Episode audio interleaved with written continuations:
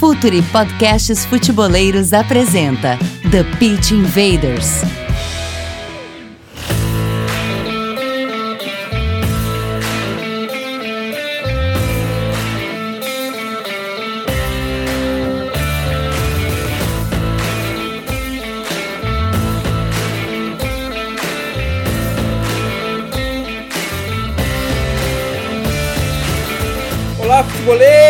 Olá, futeboleiras! Futuri Podcasts apresenta The Pitch Invaders, episódio 203. Que viagem incrível que está sendo essa! A gente está aqui já há muito tempo, sempre falando de maneira séria e profunda sobre o jogo. Meu nome é Eduardo Dias, estamos no ar em mais uma invasão futeboleira com Futuri Pro, departamento de análise de mercado do Futuri, tecnologia, dados, observação e inteligência de mercado. Futuri Pro é um departamento completo para o seu clube. Cresça esportivo e financeiramente, potencialize as circunstâncias que estão mudando a ordem de grandeza dos clubes de futebol. Faça mais com menos. Dependente de estar na série A, B, C ou D do Campeonato Brasileiro ou mesmo de ligas de fora do país, acrescente uma camada mais de informação para sua tomada de decisão. Futuri Pro pelo comercial.futuri.com.br. É hora da conexão. Casa cheia hoje, Gabriel Correia, nosso head de conteúdo. Dali, Gabriel. Tudo bem, Dinho, Myron? É prazer estar aqui em mais um episódio. Não vou revelar o convidado hoje, vou deixar para vocês. É um episódio muito legal é, para falar de um projeto que nos chama tanta atenção e, e de novo, mais uma vez a gente vê um, um treinador chegando de fora né, e que tem chamado bastante atenção. Mas enfim, eu vou deixar para vocês apresentarem melhor ele. Mais um da casa, Myron Rodrigues, Chief Scout do Futuri Pro, host do Calcio Pizza. Dali, Myron. E aí, Presi, Gabriel. Cara, o convidado é um fenômeno do futebol formativo. Trabalhou no time que eu mais gosto em Portugal. Tenho, tenho uma tenho camisa, acompanho sempre que posso trabalha num, num, clube que a gente é fã aqui na, na América Latina.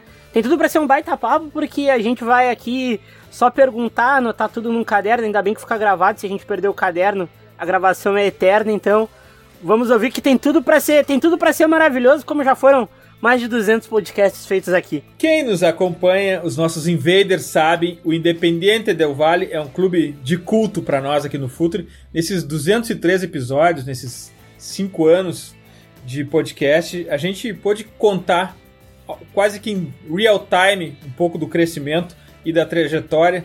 A gente admira como clube, mas principalmente pela abordagem inovadora. A gente já recebeu aqui o diretor deportivo Luiz Ruggiero no podcast episódio 184 aqui do The Pit Invaders e hoje é uma honra, uma verdadeira honra para nós recebermos o atual técnico do Del Valle, Renato Paiva, seja bem-vindo ao Futre, Renato, seja bem-vindo ao TPI. Olá, boa tarde. Obrigado, é um prazer também, um orgulho muito grande fazer parte desta longa caminhada de episódios que vocês têm. Eu acho que as iniciativas, acho não, tenho a certeza, tudo que são iniciativas para falar do jogo, do jogador, do futebol, acho que são, nunca são demais.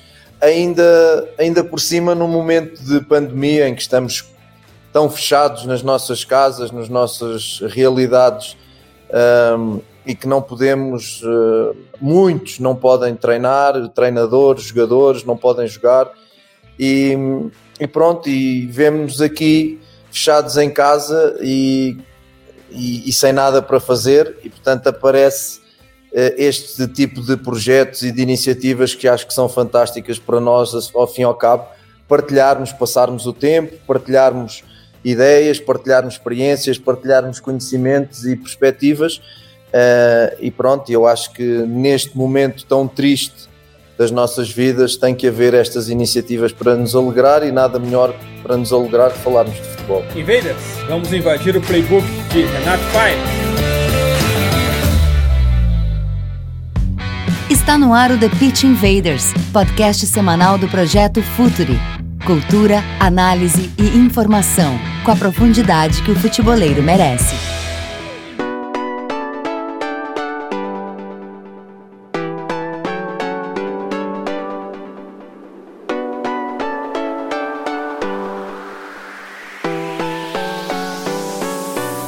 Aqui, Renato, a gente sempre começa pelo contexto. contexto é fundamental, é onde a gente ancora a nossa conversa, depois a gente viaja soltos pelo que aparecer pela frente, mas o contexto tão desprezado e tão importante na análise do futebol e vens para um clube na América do Sul onde tem uma ideia, princípios de jogo muito específico. Onde fica a ideia e o conceito de jogo do treinador, do técnico Renato Paiva e onde começa o conceito e o jogo Del Valle. Como é que, você, como é que existe essa, essa união? Quem tem que ceder aí, Renato? Desculpem lá esta invasão, mas é outra paixão. É uma, é, é, é uma, é invader, afinal de contas. Exato. É outra paixão que eu tenho para além do futebol e, portanto, já no Equador não consigo estar sozinho, já arranjei aqui companhia. Onde é que fica? A fica, uh, para já, estávamos em pontos diferentes do, do, do mundo, não é? Uh, afastados, mas claro, uh, as ideias não, quando são próximas, não são os quilómetros que as afastam. E portanto, com a saída de, do Miguel um, e como este clube tem esta filosofia de jogo, que é uma filosofia de jogo em que o, o, a sua equipa tem que ser protagonista, tem que ter a bola, tem que assumir, um, tem que assumir, as, como se costuma dizer, as despesas do jogo. Um, é, é histórico, é histórico, e como eles têm esta filosofia bem vincada até pela academia, têm e percebem que este tipo de jogo é aquele que promove melhor os seus jogadores que depois acabam por sair. Uh, Nota-se claramente, desde as suas formativas até da sua base até a primeira equipa, uma preocupação muito grande em desenvolver uh, os jogadores dentro da mesma ideia. Uh, e isso nota-se quando os jogadores chegam à primeira equipa. Ainda agora temos aqui dois jogadores, o Pedro Vita, por exemplo, que chega e é um miúdo novíssimo e que já tem tudo isto uh, dentro dele porque lhe foi dado ao longo, ao longo da, da sua formação. E, e isto uh, tem muito a ver com o meu trajeto uh, no Benfica, onde durante 17 anos fiz crescer muitos jogadores, felizmente tenho muito orgulho, eu e as pessoas trabalharam comigo, claro, eu dei a minha pequena percentagem e as pessoas trabalharam comigo na minha equipa técnica para o crescimento desses jogadores, mas o Benfica também tem essa forma de os fazer crescer de forma gradual e bem, e bem definida uh, para que chegue à, à, primeira equipa, à equipa A, com uma ideia já muito, muito bem, muito concreta e muito bem definida daquilo que se quer e que se precisa para um jogador profissional do Benfica. Houve a, a questão de, de, de eu, uh, o Benfica, ter também esta filosofia de jogo e de eu também pela minha experiência de crescimento, de muitos estágios que fiz, uh, de muito futebol que vi, fui-me formando dentro de uma ideia que tem uma influência enorme. A minha carreira tem um momento até que eu cheguei a um estágio que fiz em La Masia, em Barcelona, um, durante 12 dias, com Guardiola e com toda, com toda a base do Barcelona. Portanto, eu tenho um momento até aí e tenho um momento daí para a frente, porque realmente esse momento mudou a minha visão do jogo, não mudou do treino, a visão do treino já vinha aqui da questão da priorização tática em Portugal, agora mudou a minha visão do jogo e coincidentemente também havia muitos pontos de ligação com o que se fazia no Benfica. Uh, há aqui estas semelhanças e quando, e quando o Miguel decide sair, o meu nome aparece também precisamente por isto. Porque se a minha forma de jogar das, das equipas do Benfica, que dá alguma liberdade, obviamente, para que os treinadores tenham alguma criatividade no treino e na forma como as equipas jogam, não fugindo muito do modelo que o Benfica quer, uh, os dirigentes do, do Independiente, ao uh, chegar ao meu nome, Pois a partir daí desenvolveu-se um processo em que uh, que eu conheça só em Inglaterra, não conheço em mais nenhum sítio do mundo onde se faça o que se fez comigo no Independiente, que foram uh, um número muito grande de entrevistas com psicólogos, com diretores de recursos humanos, com diretor desportivo, onde me pediram vídeos de, da minha, do meu modelo de jogo, onde me pediram vídeos do meu modelo de treino, onde inclusivamente me pediram números de jogadores que tivessem trabalhado comigo para lhes telefonarem. Uh, portanto, vejam uh, como foi detalhado e como, e como este clube pensa as coisas de forma muito detalhada, muito incisiva, para que, para que tudo entre naquilo que é o modelo que eles definiram. E pronto, houve esta feliz coincidência, que é verdade, de perceberem que eu poderia uh, enquadrar muito bem na filosofia do clube e, e aqui estou. Não há uma diferença muito grande, claro que eu trouxe coisas da Europa um, em termos defensivos, defensivos, que aqui ainda não estavam tão bem definidas, mas claro, é também trazer o meu, o meu plus para acrescentar, para somar, para os tornar melhores, na minha opinião, melhores, obviamente, e creio que nós já o estamos a fazer. Uh, e depois aproveitar também muita coisa que o Miguel já tinha feito, porque tem muito a ver na forma como eu vejo o jogo.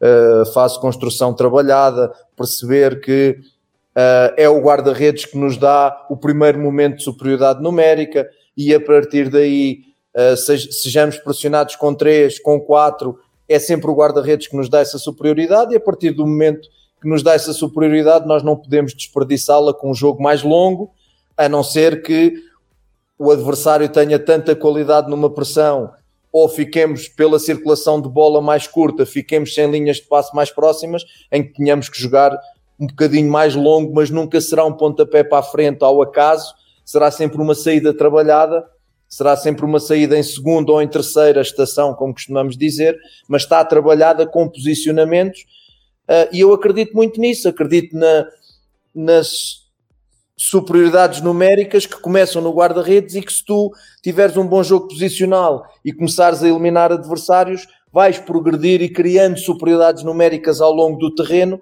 até chegares à baliza do adversário, ou então simplesmente se eles te pressionam muito alto, com muito espaço nas costas, com um bloco muito fechado e com muito espaço nas costas, pois tu sabes onde está o espaço, é atraí-los e procurar a, a, a atacar esse espaço, porque uh, eu, eu, também não sou nem lírico nem filósofo ao ponto de dizer que tem que ser assim, porque se eu puder chegar à baliza adversária em três passos, não vou querer chegar em 20.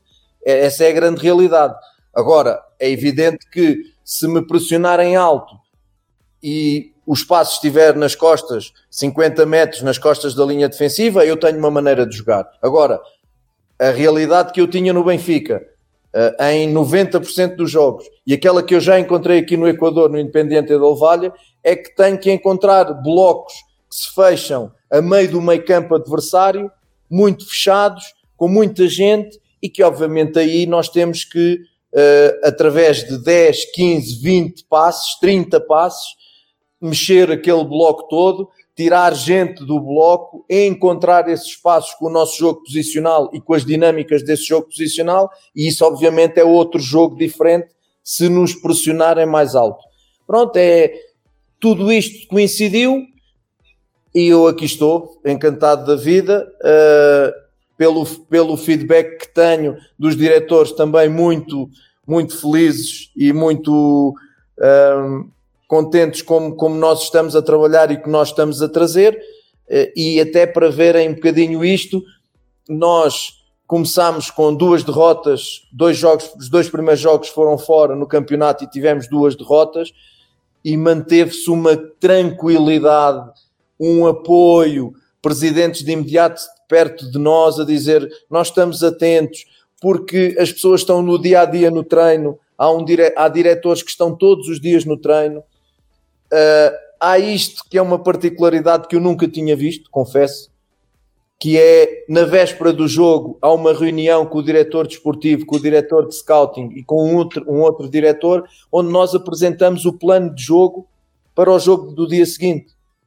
Apresentamos, olha, nós vimos isto no adversário, pensamos que ofensivamente vai ser assim, que defensivamente vai ser assim, e este é o nosso plano de jogo. E isto diz muito de como funciona esta estrutura do Independiente, ou seja, o diretor vai para o jogo, sabe aquilo que nós pensamos em termos estratégicos, a preparação que foi toda feita, porque também estão durante a semana nos treinos a ver. Ou seja, depois eles podem fazer uma avaliação Um, se aquilo não, se os jogadores fizeram o que se pediu e não resultou porque a estratégia falhou. Dois, a estratégia estava lá, mas os jogadores não fizeram e, portanto, a responsabilidade não é total do treinador. Uh, portanto, ao avaliar o treinador e o trabalho do treinador, eles estão em posse de muita informação. Isso para mim deixa-me muito tranquilo, porque se tiver que ser despedido, serei despedido por pessoas que observaram o meu trabalho e disseram: pá, pode ser bom, pode ser mau, mas não é isto que nós queremos. Agora não é como aquele dirigente que não vê treino nenhum, que só vai ver o jogo, ou que às vezes só vê o resultado e se acordou bem disposto ou mal disposto, pode continuar o treinador ou pode não continuar o treinador. Ou então aquele diretor que escolhe um treinador que tem uma filosofia de jogo apoiado, por exemplo, como aquela que eu acabei de descrever, as coisas não correm bem, despede esse treinador e a seguir vai buscar um jogador, um, perdão, um treinador de chutão para a frente, que não liga à fase de construção, porque há, em Portugal então é a, a disparidade, a diferença entre as escolhas é ridícula. Ridícula. Porquê? Porque não há uma base, porque não há uma filosofia, porque não há um caminho. Uh, não estou a dizer que são todos, mas, por exemplo, posso dizer entre primeira e segunda liga em Portugal, vamos a meio do, dos campeonatos e há 15 despedimentos. 15 despedimentos de treinadores. Portanto, está tudo dito uh, em relação àquilo que eu vos digo. E, portanto, aqui, duas derrotas, tranquilidade, estamos com vocês, estamos muito atentos àquilo que vocês estão a fazer. Ah, e pronto, e as coisas, entretanto, começaram a andar e hoje estão muito, muito melhores. Professor, é, eu, eu, tenho uma dúvida aqui, e eu sei que a gente vai entrar ainda nessa questão um pouco mais do, do Del Valle, mas sobre as suas ideias, porque eu li algumas entrevistas é, suas você falava da inspiração também no Brasil de 82, quando observou o, o Brasil de 82, eu acho que quase todo mundo, para não dizer todo mundo, praticamente todo mundo se encantou por aquele time, apesar de não ter vencido a Copa do Mundo.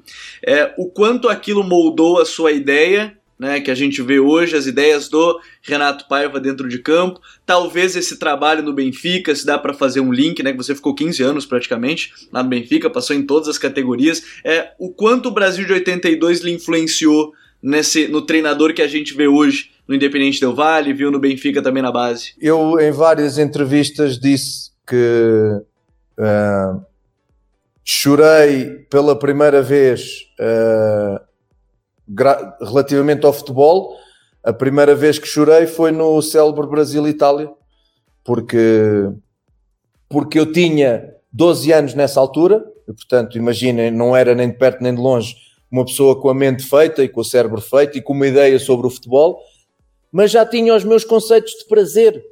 Isto é nosso. E porquê é que eu não gostava da Itália, que ganhava muitas vezes? Porque não me, não me dava prazer ver o jogo. E, e, o jogo do Brasil era uma coisa que me apelava ao prazer com 12 anos. Com 12 anos.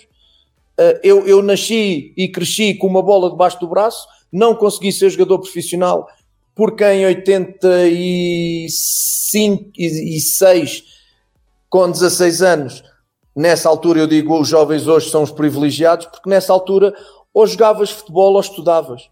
Não havia hipótese. Treinavas de manhã e estudavas de manhã, ou treinavas à tarde e estudavas à tarde, não tinhas hipótese. Não havia hoje o que há, estes programas todos. E os meus pais, naquela altura, não me deram a mínima hipótese. Estudas e, e pronto. E eu, ainda por cima canhoto, eu sou, sou pé esquerdo, não havia muitos na altura. Eu, eu morava, morava e moro em Setúbal, fiz testes no Vitória de Setúbal, fiquei logo aprovado e não, não me deixaram seguir pela questão do estudo. Eh, eu percebo-os hoje tinha que ser, era uma coisa ou outra. Mas, e, mas isto para dizer que o prazer do jogar, o, o que eu digo sempre, eu não sei andar de bicicleta. Não sei andar de bicicleta. E a responsável é a bola. É a bola. Porque os meus amigos andar de bicicleta e eu ficava sozinho com a bola a jogar contra a parede. Dava muito mais prazer aquilo do que me ter em cima de uma bicicleta. A minha filha hoje, imagina a quantidade de anedotas que faz sobre isto. Uh, eu, eu reduzo-lhe a mesada, não há problema mas ela está sempre com. E isto é uma realidade. A bola é a grande responsável por me ter moldado em muitas coisas. E, e, e, o prazer, o prazer de jogar a bola, o prazer de jogar futebol, o prazer de estar no, a comer com uma bola debaixo dos pés, dormir com uma bola quando era pequeno, E pronto, e em, em 82 foi o meu primeiro boom de prazer, uh, porque não dava muito futebol na televisão, é, essa é que é a grande realidade, e eu deliciado com aquele Brasil e convencido, menino, que o Brasil ia ser campeão porque jogava melhor. Ainda não sabia das tais injustiças que havia no futebol. Nem no mundo, com 12 anos, não temos muita noção do que são as injustiças. E portanto, começou aí e voltei a chorar em 84, quando Portugal é eliminado no Europeu de França, naquela célebre meia-final. Foi a segunda vez que chorei uh, pelo futebol, mas aí por ser português e por me doer também. Mas influenciou muito aquela forma de jogar absolutamente fantástica do Brasil, que já era apoiada, que era tudo muito trabalhado, tinha aquele meio campo absolutamente fabuloso, com Falcão, com Rivelino, com Sócrates, quer dizer, uma coisa fantástica e pronto, e, e, e influenciou-me bastante, não há dúvida nenhuma. Coincidências da vida ou não, fui andando por aí e um, quando comecei a ganhar noção, comecei a pesquisar e, e encontro, um, encontro a Holanda, depois, claro, anterior, não é? De Rinos Mikkels, Célebre Laranja, Laranja Mecânica, aquele livro fantástico do Rinos Mikkels. Um, outra influência muito grande. Começa a desenvolver, uh, também por curiosidade, desde pequeno, uma paixão pelo Barcelona muito grande, porque eu morava ao pé da fronteira com Espanha e só tinha muita televisão espanhola em casa e nessa altura a televisão espanhola dava jogos de futebol, a televisão portuguesa não dava. E eu uh, pá, acredito que tenha sido pelas cores da camisola, uh, ganhei, mas estamos a falar de 5, 6 anos, ganhei uma, uma paixão muito grande pelo Barcelona, a minha irmã pelo Atlético de Madrid. Ainda hoje temos, quando o Atlético Madrid ganha, eu recebo umas mensagens, quando o Atlético Madrid perde, ela recebe. Uh, mas daí veio a minha paixão pelo Barcelona e por aí andou, até eu chegar ah, ao ponto de via sempre o Barcelona jogar e, portanto, vi, vi os Barcelonas de Cruyff, tudo isso, até chegar, como digo, à La Masia e, e aí tudo ter feito sentido e tu, todos estes peças do puzzle que eu fui desde 82 colecionando na minha cabeça uh, em, em La Masia uh, foi quando tudo fez as peças todas fizeram sentido e a partir daí pronto foi uh, moldei a minha forma de ver o jogo e a partir daí segui sempre desenvolvendo sempre seguindo sempre seguindo trabalho de Pep Guardiola. Uh, depois tive a felicidade de conhecer o Juan Malilho, que hoje é o adjunto dele no Manchester City e com, com quem é um grande amigo meu e que, que faz uma coisa que é extraordinariamente difícil hoje em dia, que é põe-me a pensar. Uh, não me diz coisas porque sim, mas põe-me a pensar e tem sido também um grande influenciador, mas como vem está tudo um bocadinho ligado e voltei a ter o meu deleite com o Barcelona de Guardiola, para mim a melhor equipa, os primeiros Barcelona de Guardiola, para mim a melhor equipa que eu vi jogar ao vivo, a melhor de sempre. E um bocadinho depois a, a, seleção espanhola, também com a influência desta, desta gênese de Barcelona. Pronto, e foi assim que se fez uh, o meu modelo de jogo na minha cabeça. A minha resposta. Professor, tu fala do, do teu amor pelo Brasil, tu Tu fala também do, do amor pelo jogo posicional do, do, Guardiola e do, do Cruyff no, no Barcelona. E tu chega num clube que trabalha de uma forma posicional, né, que também dá muita, dá muita liberdade para os jogadores. E a gente está uh, no momento que o Del Valle perde um perde pilares importantes como Caicedo e o Preciado e hoje tu tem o Moisés Ramírez, de 20 anos, que é fantástico, acho um dos melhores goleiros da América, William Patti, um zagueiro de 21, Pedro Vitti, que tem 19, tu já falou, volta o Plaza, de 22, tu tem o Leighton também no time. Eu quero saber porque aqui no Brasil a gente ainda está em uma discussão que o jogo posicional ele trava o jogador e a gente sabe que às vezes não é bem assim. O jogador no jogo posicional ele, ele tem ele, ele, vai, ele vai poder fazer tudo, mas quando a bola chegar no jogador. E aí tu também vem, e, e tu também vem um, e, e, tu também tá num, num ambiente que tem, é muito parecido com a forma colombiana de ver futebol, de aproximação, aquele jogo mais apoiado. É muito difícil para o senhor chegar nesses meninos de 19, 20 anos que, mesmo sendo criados no, em uma linha mais posicional, a gente sabe que, o, que quanto mais jovem o jogador, mais anárquico e confiante ele é, né? Como é que o, o professor Renato Paiva chega nesses meninos às vezes e pede para dar uma segurada e falar, ó, oh, vamos jogar assim primeiro e depois da forma de vocês, sem dar o conflito, óbvio? É claro, porque se nós voltarmos à nossa infância, todos nós demos uns pontapés na bola, não é? Uh, se voltarmos à nossa infância, quando jogávamos na rua uh, eh, 4 contra 4 ou 5 contra 5, de forma anárquica, estávamos quase todos onde estava a bola. É normal, é a atração do jovem pela bola, não é? Uh, e por isso é que eu digo que ao jogar a bola e ao jogar futebol. Jogar futebol é uma coisa, jogar a bola é outra. Uh, é explicando com imagens, explicando com exemplos práticos, explicando uh, no treino que os, tu estares num sítio pode ter tremenda importância para a tua equipa, mesmo que tu não toques na bola. E ele tem que perceber isso. E quando acontece algum momento em que isto se dá, eu faço questão nas minhas análises de vídeo coletivas dizer, meus amigos, está aqui este exemplo. Marcou-se este golo e este jogador foi fundamental, porque não tocando na bola foi fundamental. Eu vou dar o exemplo, por exemplo, de do extremo aberto na linha, que para mim é inquestionável. Não vou dizer o extremo, alguém.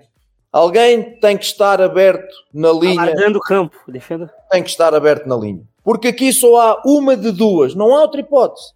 Ou defesa está perto de ti e tu já geraste um espaço, por exemplo, entre central e lateral. Vou, vou buscar o extremo e o lateral. Portanto, se o extremo está aberto junto à linha e o lateral está em cima dele, e aqui no Equador acontece muito, e começa-se já a ver muito na Europa as questões das marcações individuais, está a ganhar um peso muito grande a questão da marcação individual.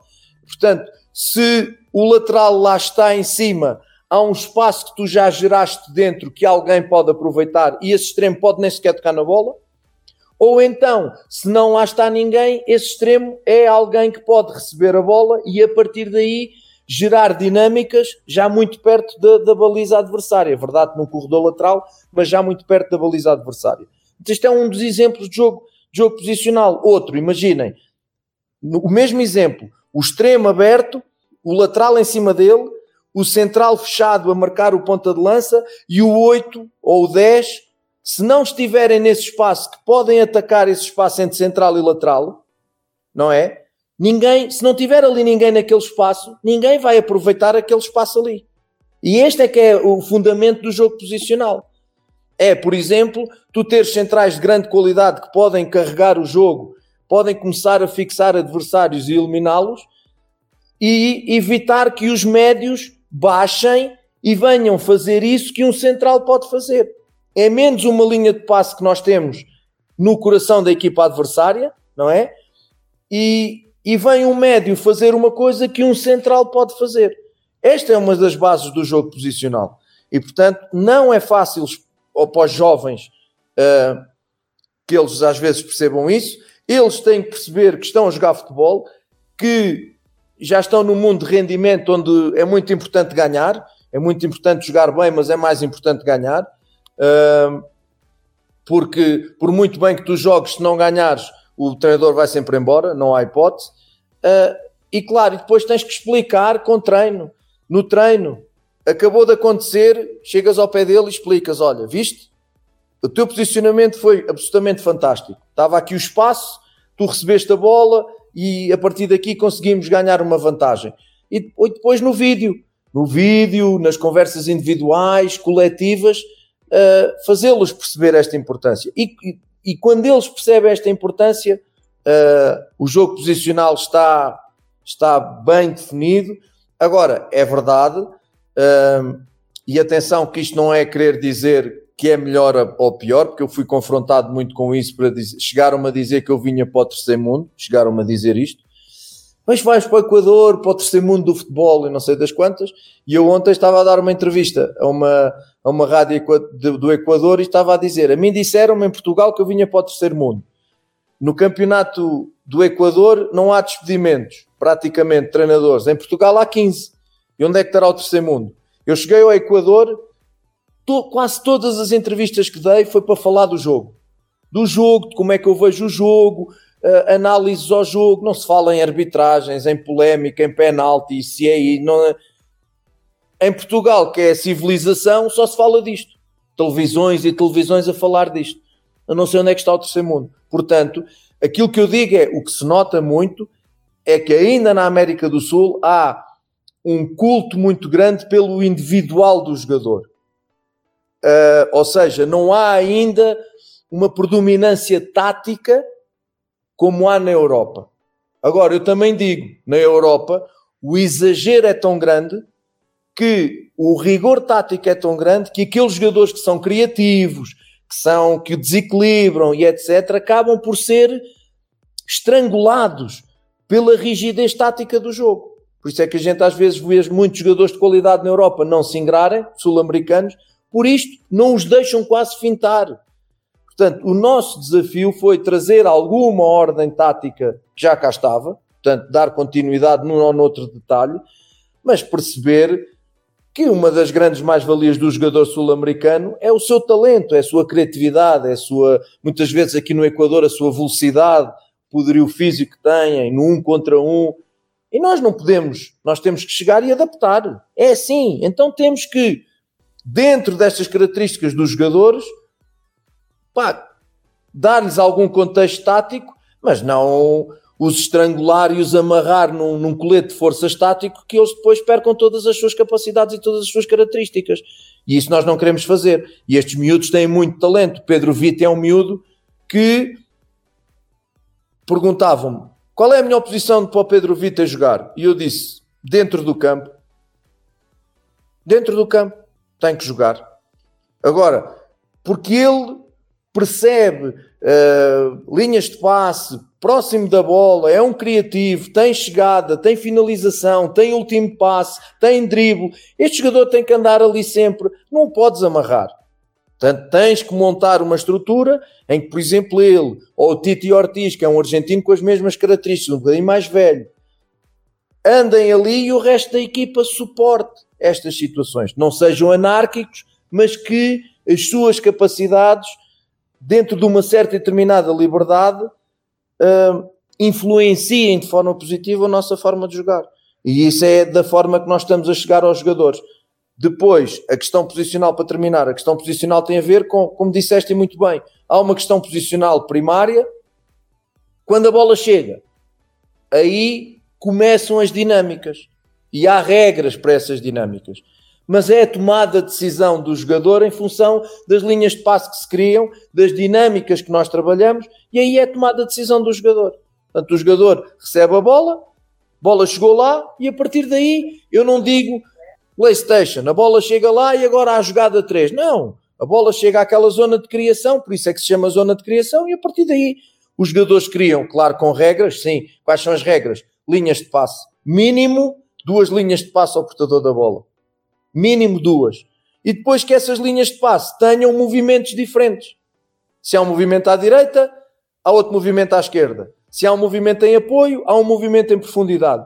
E pronto. E a partir daqui, os jogadores sabem que têm uh, este rigor, este rigor inicial, mas depois também sabem quando a bola lá chega têm a liberdade para criar. E lá está, é o tal equilíbrio. Renato, eu achei muito interessante essa tua visão sobre o paradoxo de, de dois mundos, uh, o europeu e o sul-americano, mas existem, já que é para a gente seguir na, na metáfora aqui, existem outro dois, outros dois mundos que são dois mundos geracionais, um mundo de uma geração uh, que viveu um pouco offline e de uma geração agora já nascida já nesse século e tu trabalhou muito tempo com futebol formativo. E quero saber como é que se dá a comunicação, o relacionamento com esses jogadores, porque o relacionamento e a comunicação são fundamentais para passar a ideia. E eu não estou falando agora uh, de, de, posicionamento em campo, de jogo de posição, não, eu estou falando de, de, de, de transporte de, de de, conhecimento, de ideia, de relacionamento mesmo. Como é que é a tua relação com esses jovens jogadores do, do, do Del Valle, que é um clube conhecido por ser formativo, e se tu tem apoio de uma estrutura psicológica que estabelece um, um relacionamento consistente para amenizar essa, essa, essa, essa questão de, de gerações que eu acho que dessa vez está mais acentuada que a experiência que tu teve talvez no começo desse século ou nos anos 90 com jovens jogadores, Renato? Uma coisa que eu digo sempre pela minha experiência. Primeiro erro do treinador de jovens. Primeiro erro. Esquecer-se que dentro daqueles calções, daquela camisola e daquelas chuteiras está uma criança ou está um jovem. Primeiro erro. Quando nós nos esquecemos disto, começamos a, a errar em todo o processo. Às vezes, eu nos treinos, falar de sub-14, sub-16, sub-17, às vezes nos treinos eu deixava-os ser crianças. Ok?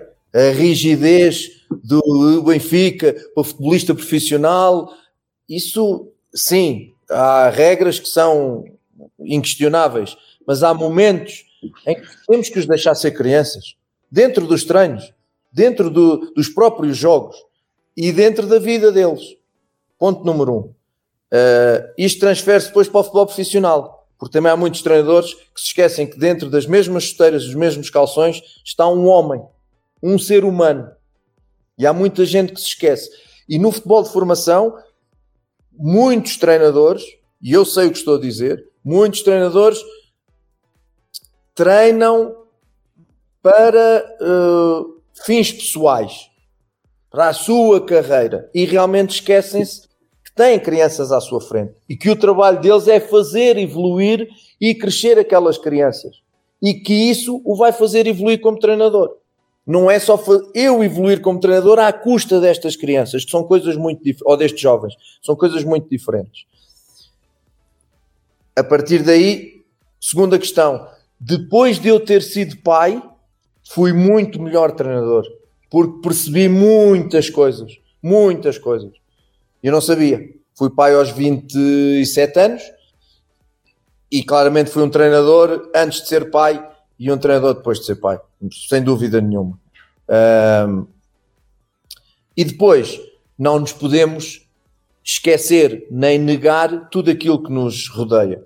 Uh, hoje entras num balneário, uh, se permitires, a imagem que tu tens é esta. Esta é a imagem que tu tens. 18, então assim antes do jogo e depois do jogo. Ao ponto de eu, já na equipa B do Benfica, ter dito: há um limite para vocês mexerem no telemóvel do tempo, que era sensivelmente nós chegávamos uma hora e meia ao balneário antes do jogo e eles até uma hora antes podiam estar com o telemóvel. A partir de uma hora antes do jogo, começam os rituais de aquecimento, de preparação. Deixa o telemóvel, só era permitido meter música. E depois do jogo, só podiam mexer no telemóvel fora do balneário. Porque tu chegas ao balneário, o jogo tenha corrido bem ou tenha corrido mal, tu agarras nisto e desligaste das tuas responsabilidades. Mais, não falas com o teu colega do lado conversas importantíssimas como, epá, podias-me ter passado aquela bola naquela jogada X, ou uh, não me viste naquele momento tal, ou epá, obrigado pelo, eu cometi um erro, obrigado pelo, pelo, pela dobra que me fizeste e corrigiste o meu erro. Estas conversas não existem, não se fala do jogo. E não me venham com conversas que é depois em casa que eles vão falar do jogo. Muito menos. Muito menos. Portanto, eu disse, meus amigos, telemóvel fora do balneário depois do jogo. Para vocês falarem uns com os outros. Arriscando até que possa haver uma conversa mais quente em função daquilo que era o jogo. É bom, é bom, é muito bom. Mas lá está, nós não podemos fingir que isto não, que isto não há, porque há. Como há internet, como há outras, como deixou de haver o futebol de rua, Uh, como deixou de haver estas coisas todas. Por exemplo, eu, sub-14, sub-16, sub-17. A partir de dezembro, quando eu sentia que o modelo de jogo estava já mais ou menos apreendido, nós temos no Benfica um campo de futebol 5 sintético, só de futebol 5, coberto. E eu, primeiro treino da semana ao segundo, fazia equipas de 5, 4 mais um guarda-redes, uh, e punha-os a jogar 5 contra 5, mas sem, sem cores. Sem cores. E sem intervenção da minha parte. Deixava jogar. Como na rua. Na rua nós tirávamos a camisola, jogavam uns tronco nu e outros não. Ali não, não, não, dá, não era bom. Eu disse, amigos, são vocês os cinco, opa, têm que levantar a cabeça e saber quem é que são os vossos colegas. Agora não há coletes, não há os vermelhos e os azuis, não há. Vão jogar todos da mesma maneira. E eu não intervia, nem eu nem treinador nenhum, deixava andar. E portanto tinha aqueles, aqueles 10 ali, tinha outros 10 a fazer um trabalho de coordenação ou de trabalho técnico à parte, e depois rodava e ia fazendo um torneio entre eles, precisamente porque, pronto, porque este tipo de futebol deixou de haver, deixou de haver, e porque também os miúdos também já não, já não há aquela coisa de ir para a rua jogar futebol. Primeiro porque não há os espaços e depois porque não há atração dos jogadores para isso têm, outras, têm outros interesses.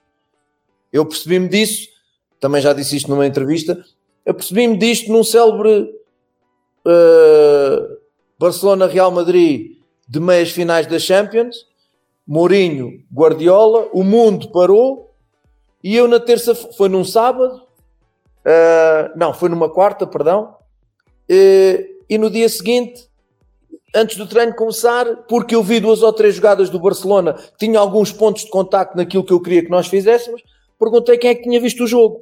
Dois. O mundo parou. O mundo parou. E dois viram o jogo. Eu seria um terceiro se estivesse lá. Claro. Óbvio. Portanto, o futebolista está nisto. Futebolista está nisto. Eu hoje aqui, por exemplo, o Cristiano Palheirano tem 39 anos não é? Uh, e quando nós estamos em estágio, está sentado em frente a uma televisão desde que esteja a dar futebol. Os mais jovens vão-se embora. O Cristiano Palheirano pede-me os jogos para analisar, não sei o quê. Os mais jovens nós, nós é que damos. Uh, e são deles, não são jogos de outros, são deles. Nós temos de saber viver com isto, Eduardo. Uh, e, portanto, com, com, a ajuda dos psicólogos, e no Benfica havia psicólogos como há aqui no Del Valle, porque, até porque há, há crianças com 12 anos a viver no centro de estágio, longe das famílias, é muito importante haver este, este apoio do psicólogo e que o treinador é quase um pai, porque está com eles imensas vezes, porque eu, cheguei, eu cheguei a receber, não foi uma, nem duas, nem cinco vezes, telefonemas de pais e de mães a dizer-me Mister, fale você com o meu filho, porque ele assim ouve-o e a mim e a nós não nos ouve. Percebem a dimensão disto? Isto é uma coisa que te dá uma responsabilidade, mas porquê? Não era, por, era comigo e com outros treinadores, não era por ser eu Renato. Porquê? Porque eles olham para ti como tu és um, o veículo de eu poder chegar ao meu sonho. Tu és aquele que, se me avaliar, se me puser a jogar, se me desenvolver, vai fazer com que eu realize o meu sonho. E portanto, tudo aquilo que eu disser para eles é lei. Ou quase tudo. E os pais pediam ajuda neste aspecto. Portanto, nós temos que ter esta consciência da importância que as nossas ações, que os nossos gestos uh, podem ter para com os jogadores. E claro que o apoio dos psicólogos. E depois teres, teres uma sensibilidade extrema, porque para treinar jovens, jovens e séniores, eu acho que a sensibilidade faz falta em tudo uh, em tudo, até na culinária, faz falta em tudo. E ainda mais quando estás a falar com jovens. E essa sensibilidade vai-te uh, levar a perceber melhor quem está à tua frente e, e, e como é que deves lidar com ele. E essa sensibilidade é extraordinariamente importante num treino de jovens. Extraordinariamente importante. Uh, porque aqui vem aquela questão de tratamos todos por igual. A maior mentira do futebol. tratamos todos por igual.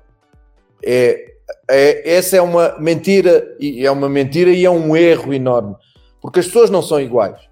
O Gabriel não é igual ao Eduardo, o Eduardo não é igual ao Myron. E, portanto, eh, no nosso dia a dia, eu não posso tratar vocês os três da mesma maneira. Eu posso dar um grito ao Gabriel e o Gabriel fechar-se e, e não jogar mais, e posso dar um grito ao Eduardo e aquilo revoltá-lo, motivá-lo e fazer dele melhor jogador. Ok? Portanto, essa história do uh, trata-se todos por igual é mentira. O que há por igual são objetivos.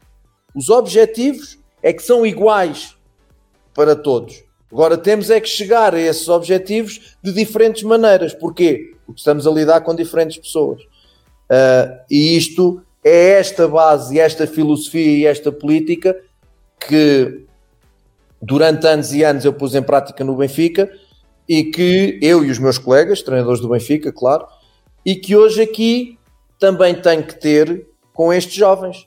Também tenho que ter com estes jovens. Uh, a mesma coisa, também há psicólogos, também há a realidade dos telemóveis, também há a realidade da internet, também há a realidade de que eles não veem futebol. Há toda esta realidade. Nós temos que criar estratégias para saber viver com essa realidade. Se eu chegar ao pé dos jogadores e disser, como muita gente faz, telemóvel, chega ao centro de estágio, o telemóvel fica na portaria, por exemplo. Enquanto está no centro de estágio, não há telemóvel. Estás no centro de estágio 4 horas, não tens telemóvel 4 horas. Isto é radicalizar e ir contra é, e ser contraproducente em relação a um jogador de futebol. Tu tens que ir ao encontro do jogador de futebol, mas fazê-lo perceber os equilíbrios das coisas e dizer: opá, na refeição não há telemóveis, no balneário há telemóveis só até. E porquê? Por isto, por isto e por isto. Dar-lhe justificações. Pronto, e é este equilíbrio que nós temos que ter também na relação, não só com os mais jovens, mas, mas também com os mais velhos, não é? Não sei se respondi à tua pergunta, Eduardo. Professor, é, tem, tem muita coisa que, quando você falou da, da briga no vestiário, eu lembrei muito do documentário do Tottenham, quando o Mourinho fala que foi boa uma briga que teve, acho que foi o Dele Alli com o Dyer, eu lembro que ele fala, é boa essa discussão, deixa, deixa eles discutirem. É, talvez a nossa grande. É, no, o mundo imaginário das pessoas é que o vestiário é todo mundo amigo, todo mundo tá muito próximo, tá todo mundo assim. É todo mundo é, parceiro. Mas, e aí eu quero ir nesse ponto no profissional também. Qual é a maior dificuldade quando a gente fala de lidar com, com, com, tanta gente que é diferente? Você já falou sobre todo mundo ser muito diferente. Porque as brigas elas vão acontecer, nem todo mundo vai se falar e provavelmente às vezes não se falam e eles formam uma bela dupla dentro de campo. Como lidar com tudo isso, com esse caos que as pessoas imaginam assim, não, vestiário para ser bom tem que ser todo mundo amigo e não é exatamente assim que funciona, imagino eu. Sim. Vamos ver se for tudo amigo, não há dúvida nenhuma. O balneário é muito melhor, não é? Se for tudo amigo. Agora, ser amigo tem a ver com questões de relação pessoal que pode até acontecer, ou que acontece, obviamente são amigos, fora da realidade do futebol. As pessoas conviverem, uh, jantarem fora, ir ao cinema, etc. Portanto, uh, isso é, é uma questão de sermos amigos. Outra questão é a cumplicidade que é necessária e a clareza que é necessária que os jogadores tenham para atingir os objetivos do grupo e os objetivos individuais. Eu, eu posso não, não sair, não viver a minha vida fora do campo com o Gabriel, mas posso fazer uma dupla de centrais ou de, de zagueiros, como vocês dizem, ou de centroavante. Uh, podemos fazer os dois em que temos características diferentes e, e, portanto, as características do Gabriel ajudam-me a mim e eu ajudo as características do Gabriel, e nós termos esta consciência e sabermos que jogando os dois, o clube, a equipa joga melhor, o Gabriel joga melhor e eu jogo melhor, e portanto, mesmo não sendo amigos, nós temos a noção do que é rendimento, do que é evolução de coletiva e do que é evolução individual. E entra o profissionalismo aí também, né, professor? Do cara saber também, né? Exato. Isto é o profissionalismo, é perceber quais são os objetivos do clube, o clube definiu estes objetivos. Uh, eu tenho objetivos individuais, que eu posso pôr a mim próprio ou que o clube também pode pôr. E depois vou procurar também melhorar a minha carreira. Procurar um, um, um clube melhor, um melhor contrato para mim, para a minha família e tudo mais. Mas isso só é possível, eu continuo sempre a dizer, os grandes coletivos é que fazem os grandes jogadores. Eu, para mim, vejo isto desta forma. Os grandes coletivos fazem os grandes jogadores. Eu não vejo um grande jogador fazer um grande coletivo. Não vejo. Um grande jogador até pode ganhar jogos, mas não faz um grande coletivo. Lamento. Lamento. Não, não, não consigo ver as coisas dessa forma. Uh, e, portanto, um, uma coisa são as relações pessoais. Outra coisa são a percepção dos objetivos profissionais que nós temos, coletivos e individuais. E depois, claro, no dia a dia vai haver uh, confusão, vai haver uh, discordância entre os jogadores, vai haver até aquele dia em que há pancada, por exemplo, uh, em que tu tens que resolver as coisas e não pode, e eu para mim então é imediato, nunca deixo para o segundo depois para tomar uma atitude, porque se, se só tomo a atitude daqui a meia hora, nessa meia hora vou deixar o meu grupo todo na dúvida, vai fazer alguma coisa, não vai, uh, não, e, e, eu acho que as coisas têm que se resolver no momento, sejam boas, sejam más, um, e portanto, se isso acontece, resolver de imediato, mas fazer sempre perceber, e o jogador profissional felizmente tem essa percepção, porque é muito egoísta. É o ser mais egoísta que vocês possam encontrar, é o jogador de futebol. Ponto final, parágrafo. Com o positivo e com o negativo que isto tem. Tem coisas positivas, tem coisas negativas. Não há ser mais egoísta que pense só nele uh, que o jogador de futebol. E tu tens aqui um grande trabalho em uh, mostrar que sozinho não consegues nada que se tiveres o teu colega ao lado, tocares ao lado e o teu colega encostar na baliza e fizer golo, tu estás ligado a uma assistência para golo, do que não teres ângulo e rematares e dares uma bolada no guarda-redes quando o teu colega estava ao lado. Aqui vais ficar muito mal na fotografia, a tua carreira pode ficar marcada por uma ação destas. Quando tu se tocares ao lado, teu, a tua equipa fez um golo, tu fizeste uma assistência, mesmo que não fales com o teu colega do lado. E é a percepção, e aí tu tocas naquilo que eu digo. Valorizaste, vais ser melhor jogador e de repente pode haver um melhor contrato e a tua vida vai melhorar. É sempre neste aspecto. É uma questão de filosofia e psicológica. Ir, chegares à psicologia disto, perceberes realmente quem tens à tua frente, como é que eles pensam, pá, e desde o primeiro momento dizer que ninguém está acima do coletivo, que evidentemente cada um tem sua realidade e não temos de ser todos amigos, mas a partir do momento em que vestimos a camisola e assinamos um contrato e fazemos parte desta estrutura, temos um, um ou vários objetivos comuns. E a partir daí nós temos que os atingir. Se não os atingirmos, vai ser mal para muitos. Não vai ser só mal para o treinador. Vai ser mal para muitos. Que é o que eu digo sempre a eles. Equipa que ganha muitas vezes tem muito holofote. Tem muito olho a olhar. Equipa que perde muitas vezes o holofote fundiu e o olheiro que lá vai só vê de um olho, não vê mais que isso. E portanto, é ir sempre ao encontro de, dos objetivos e das ambições individuais deles. E a partir daí, tu chegas lá rapidamente. Professor, duas perguntas em uma. A, a primeira é: a gente sabe que em Portugal o método formativo lá ele, ele é mais. Ele, ele tem uma forma restrita e tu chega aqui no Del Valle também tem isso. Como é treinar um superdotado uh, como o João Félix, que a gente sabe que é um jogador fora do comum, mas regrado desde muito jovem por causa da, da filosofia de Seixal, que a gente sabe que ela é muito restrita. E como é treinar um superdotado também como o Viti, vou ter que voltar nesse nome que eu acho fantástico e como é treinar o Vit, que é um menino que a gente sabe que o Del Valle solta o garoto, pelo menos quando é criança, uma vez por semana para ele se divertir com os amigos e jogar.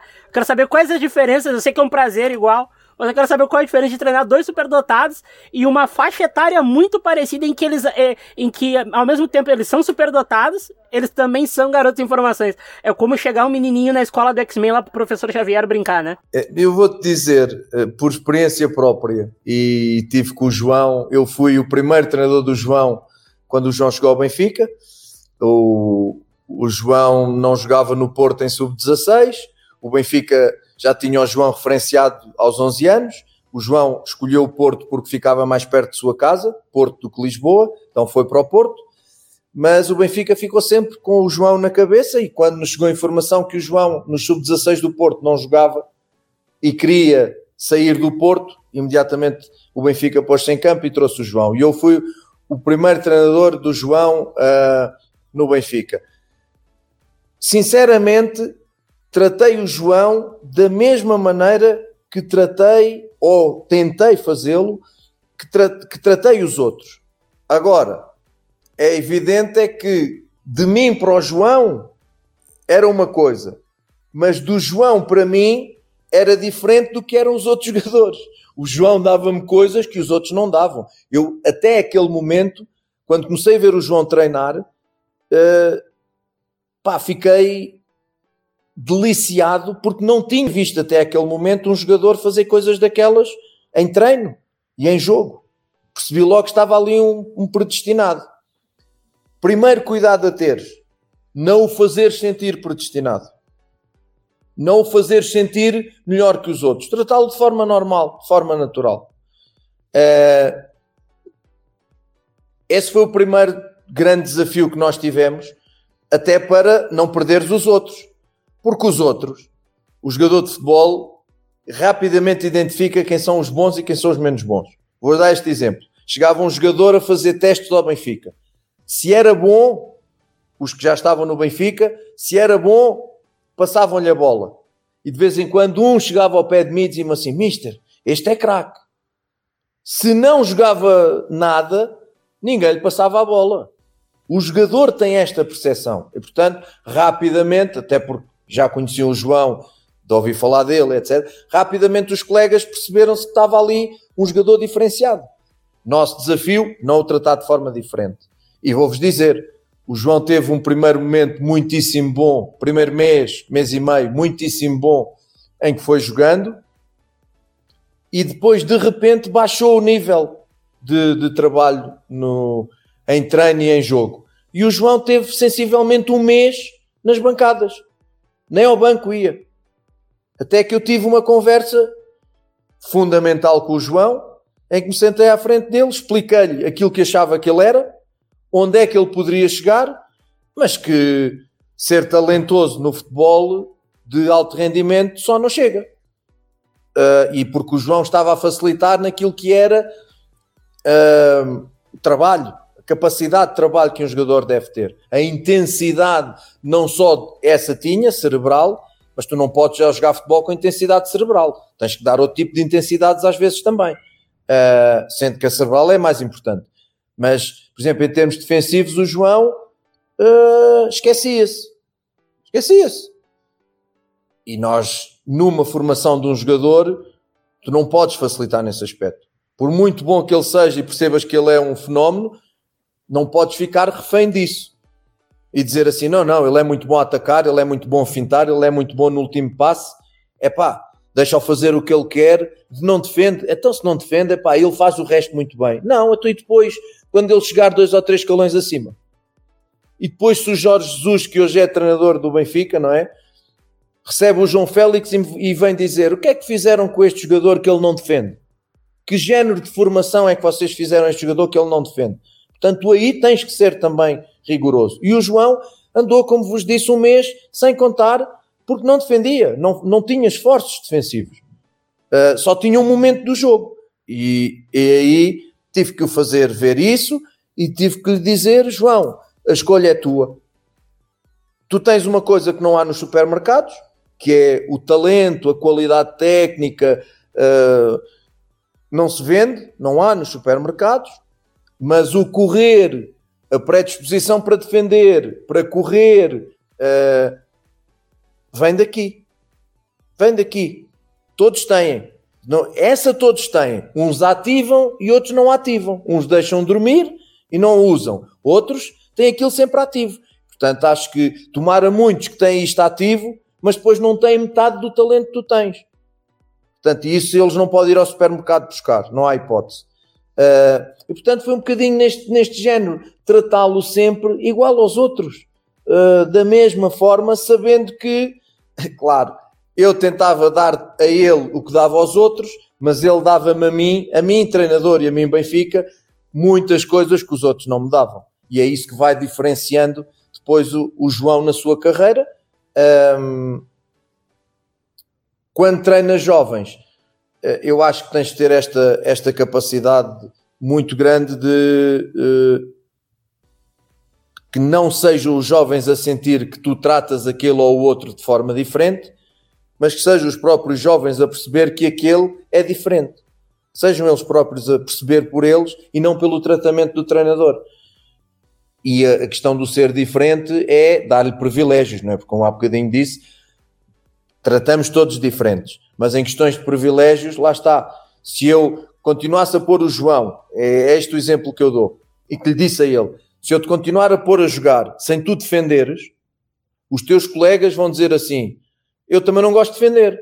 É um facto. Tirando alguns defesas, ou tirando os defesas, o jogador de futebol gosta mais de atacar do que defender.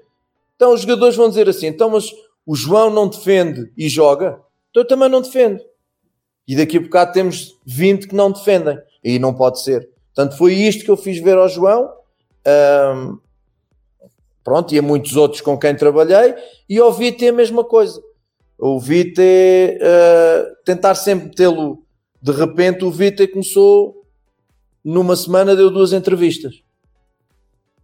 E eu disse, Vita, fantástico, estás a dar estas entrevistas porque mereces, porque pelo teu trabalho, mas estás a começar a carreira de um jogador de futebol. Muitos começam, depois não acabam. Muito cuidado. Portanto, continuar a trabalhar sério, quanto melhor jogares e melhor treinares, mais entrevistas vão aparecer, melhor vai ser a tua vida, mas tens de continuar a fazer o que estás a fazer com esta qualidade, com esta exigência uh, e a perceberes aquilo que nós queremos do jogo. Ponto. E portanto, há um momento engraçado num jogo e ouve-se na televisão em que no jogo com o Alcas uh, eu, ele vem ao pé de mim, tinha uma dúvida posicional Uh, como vocês sabem, não há público, tinha um microfone ao meu lado, ele pôs uma dúvida posicional, uh, eu expliquei-lhe o que queria, e quando ele estava a ir embora, porque eu estava já estava para lhe dizer isso, quando ele estava a ir embora, eu agarrei-lhe no braço e disse: Olha, à mesma velocidade que vais para a frente, tens que vir para trás. Sabes porquê? Tens 18 anos, não podes estar cansado. Aquilo que eu lhe disse. E isto ouviu-se na televisão tens 18 anos, não podes estar cansado. Portanto, à mesma velocidade que vais para a frente, tens que vir para trás. Este tipo de, interven de, de intervenções é importante para eles também perceberem o que é o jogo na sua dimensão global, para não gerares, porque é o que acontece com os sobredotados. Os sobredotados são sobredotados porquê? Porque fazem da bola coisas eh, excepcionais. Então eles acham que o jogo se fecha naquilo. Agora eu não tenho a bola, pronto, agora vou cruzar os braços e vou ficar à espera que a bola aqui chegue. Porque às vezes não é uma questão só defensiva. Às vezes é uma questão de, por exemplo, tu estás a atacar, passas a bola e não, como não tens a bola não fazes mais nada. Mas tens de dar linhas de passe, que é como eu digo, ó meus amigos. Então, por estatística, cada jogador em 90 minutos, no total do jogo, mais ou menos, toca na bola 2 minutos e 30, 3 minutos. No total, em média. Até nos outros 87 o que é que vocês fazem? Querem uma cadeira e beber café e ler o jornal? Pensem o que é que têm que fazer nos outros 87, porque isso é que é o importante. E é por aqui que vai esta filosofia de fazer crescer jogadores. E aqui no Futre, Renato, a gente sempre está atrás do que acontece nos outros 87 minutos, porque a gente quer sempre descobrir por que, que se ganha, por que, que se perde e hoje foi uma conversa absolutamente incrível. Um prazer imenso, um, um, um episódio já clássico, típico do Futuri. Mas agora tem outra questão que é muito típica do Futuri, que são as dicas futeboleiras. The Pitch Invaders apresenta Dicas Futeboleiras.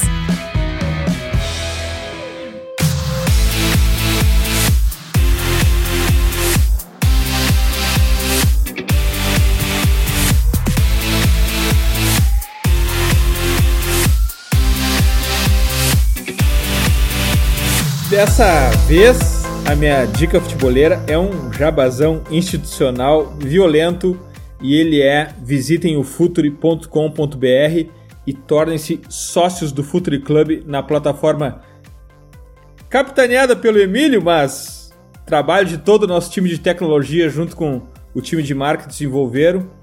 Tudo lá ficou mais fácil, tudo ficou mais prático e agora a gente vai investir mais do que já vínhamos investindo em conteúdo, relacionamento e comunidade.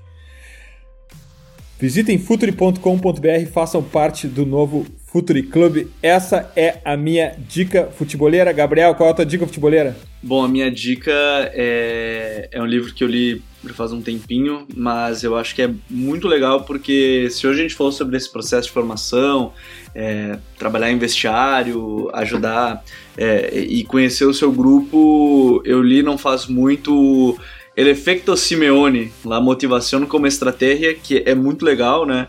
É, o Simeone conta muito desde o início dele como treinador é, na Argentina, chegando, chegando na Itália e, enfim, o que a gente está vendo hoje no Atlético de Madrid é fruto de um cara que trabalha muito, trabalha muito, que sabe muito bem gerir grupo, porque também esteve lá dentro e sabe como é. é isso foi capitão por muito tempo. Gabriel, Gabriel, ele também manda o João Félix voltar para trás como corre para frente com a mesma velocidade? Foi a mesma.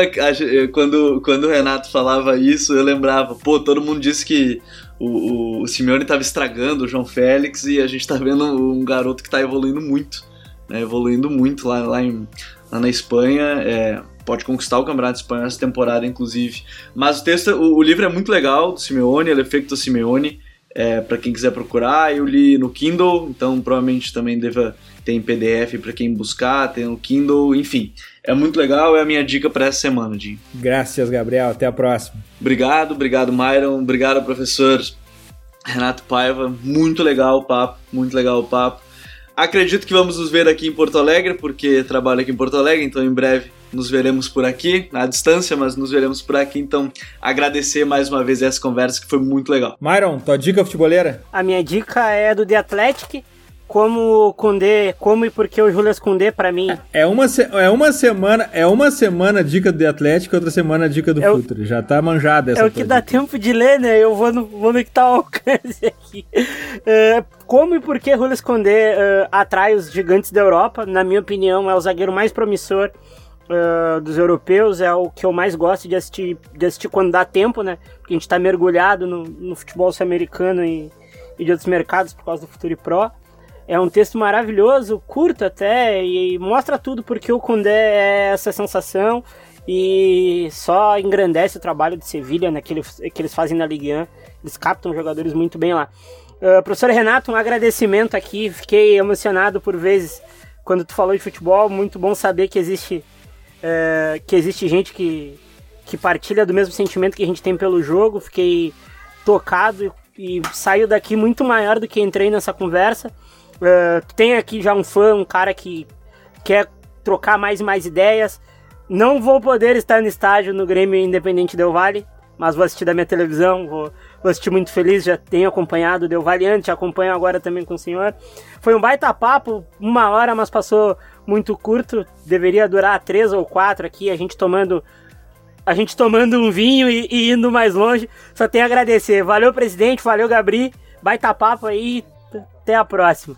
Valeu, Mauro. Renato, tua dica futeboleira? Não é de estranhar, porque vocês já me foram ouvindo e não estaria de estranhar, mas uh, dos muitos livros e do muito que eu pesquisei uh, no futebol até hoje, quando os treinadores me pedem uh, livros de futebol, livros de exercícios e livros de disto e daquilo, um, eu falo neste este, este é o volume 2, E eu li o volume 1. Guardiola, Metamorfose. E eu li o volume 1, que foi no Bayern, que é o RPEP. E nestes 500 páginas, quem tiver paixão, porque só as vai ler quem tem paixão, cada página parece, quando tu lês aquelas, uh, aqueles livros policiais, estás quase a descobrir quem é o assassino, e depois vem outra página, depois vem outra página, depois vem outra página, e tu queres deixar de ler, não consegues. E porquê? Porque isto é um diário. Aqui está tudo o que o Pep Guardiola, neste e no outro uh, livro, porque o Marti Perarnau, quem escreve, é um amigo pessoal, um jornalista de Barcelona, e que está todos os dias com o Pep, e descreve desde. Exato. Desde estratégias, estratégias, táticas, uh, planos de jogo para diversos jogos, uh, treinos, relação com jogadores, uh, relação com estrutura, como é que é o dia a dia dele. Está aqui um compêndio de um dia a dia de um treinador, de um treinador de eleição, claro, de um treinador de eleição.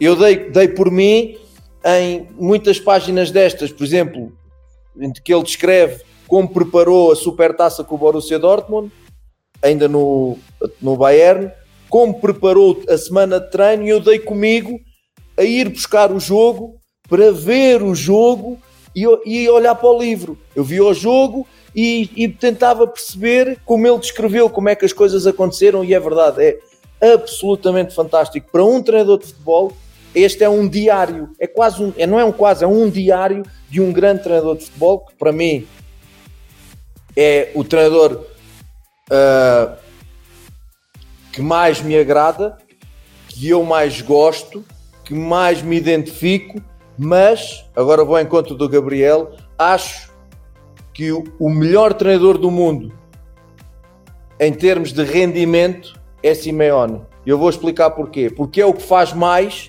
com menos. É o que faz mais com menos. Eu estagiei com os dois. Estive com o Pep e estive com, no Atlético Madrid com o Simeone. Estão claro. Para mim, o mais importante é haver uma ideia clara. A ideia do Simeone é clara. Não, é, não, não, não muda, não tem problemas em dizer que a minha base é esta. Tudo do treino com muita base defensiva. Mas é um crime. Defender é uma arte. Defender é uma arte. E mais uma arte é convencer aqueles jogadores, que muitos deles são estrelas, a jogar daquela maneira. Isso então é uma arte inacreditável. E portanto, aquilo que eu acho que é o melhor do mundo para mim em termos de rendimento, Simeone conseguiu meter-se no meio de Real Madrid, de Barcelona, chegar a finais da Champions, trabalhando com muito pouco comparativamente com o que os outros tinham. Pep é aquele que me leva a pagar um... Agora vocês dizem assim: pagas um bilhete para ver Simeone ou pagas um bilhete para ver uh, Guardiola? Pago um bilhete para ver Guardiola. São coisas diferentes, sem, de... sem deixar de dar valor e mérito a Simeone. Portanto, estes dois livros, este é o segundo, o primeiro, a experiência dele do Bayern de Munique, são bíblias do treino e de um treinador.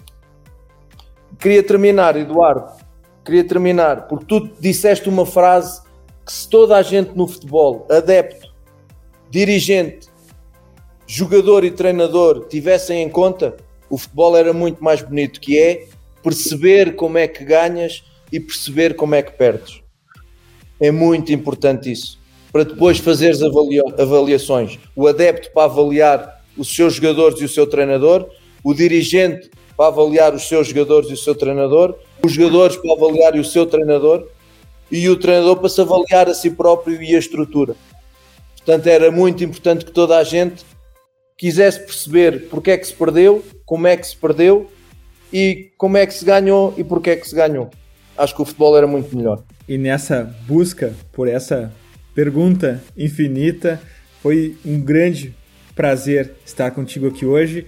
Nossos amigos portugueses já tinham nos avisado sobre isso, mas agora a gente conversando, a gente sente realmente se o, De, o Del Valle já é um time culto entre nós, que nós torcemos e admiramos muito, pode ter certeza que ele conta mais ainda com a nossa torcida, pela tua presença, pelo, pelo profissional que tu és, também pelo teu sentimento e pela tua paixão pelo jogo. Renato, muito obrigado por estar aqui com a gente, muito obrigado por essa hora. Tomara que um dia a gente volte a conversar pessoalmente ou gravando outros episódios, porque quando as pessoas sentem o jogo como tu sente, é sempre um prazer para nós. Muito obrigado, Renato. Obrigado eu, a vocês também pelo convite. Foi um prazer fantástico estar aqui, falar para o mundo, para o mundo e neste caso para o país irmão, onde eu tenho também tantos amigos. Portanto, um prazer e qualquer coisa, pronto, estou disponível. Ok? Invaders, graças por estarmos juntos em mais este TPI. Futeboleiras, futeboleiros, nós somos o Futuri e temos um convite para vocês. Pense o jogo.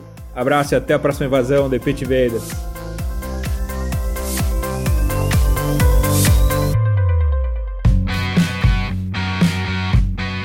Futuri apresentou The Pitch Invaders.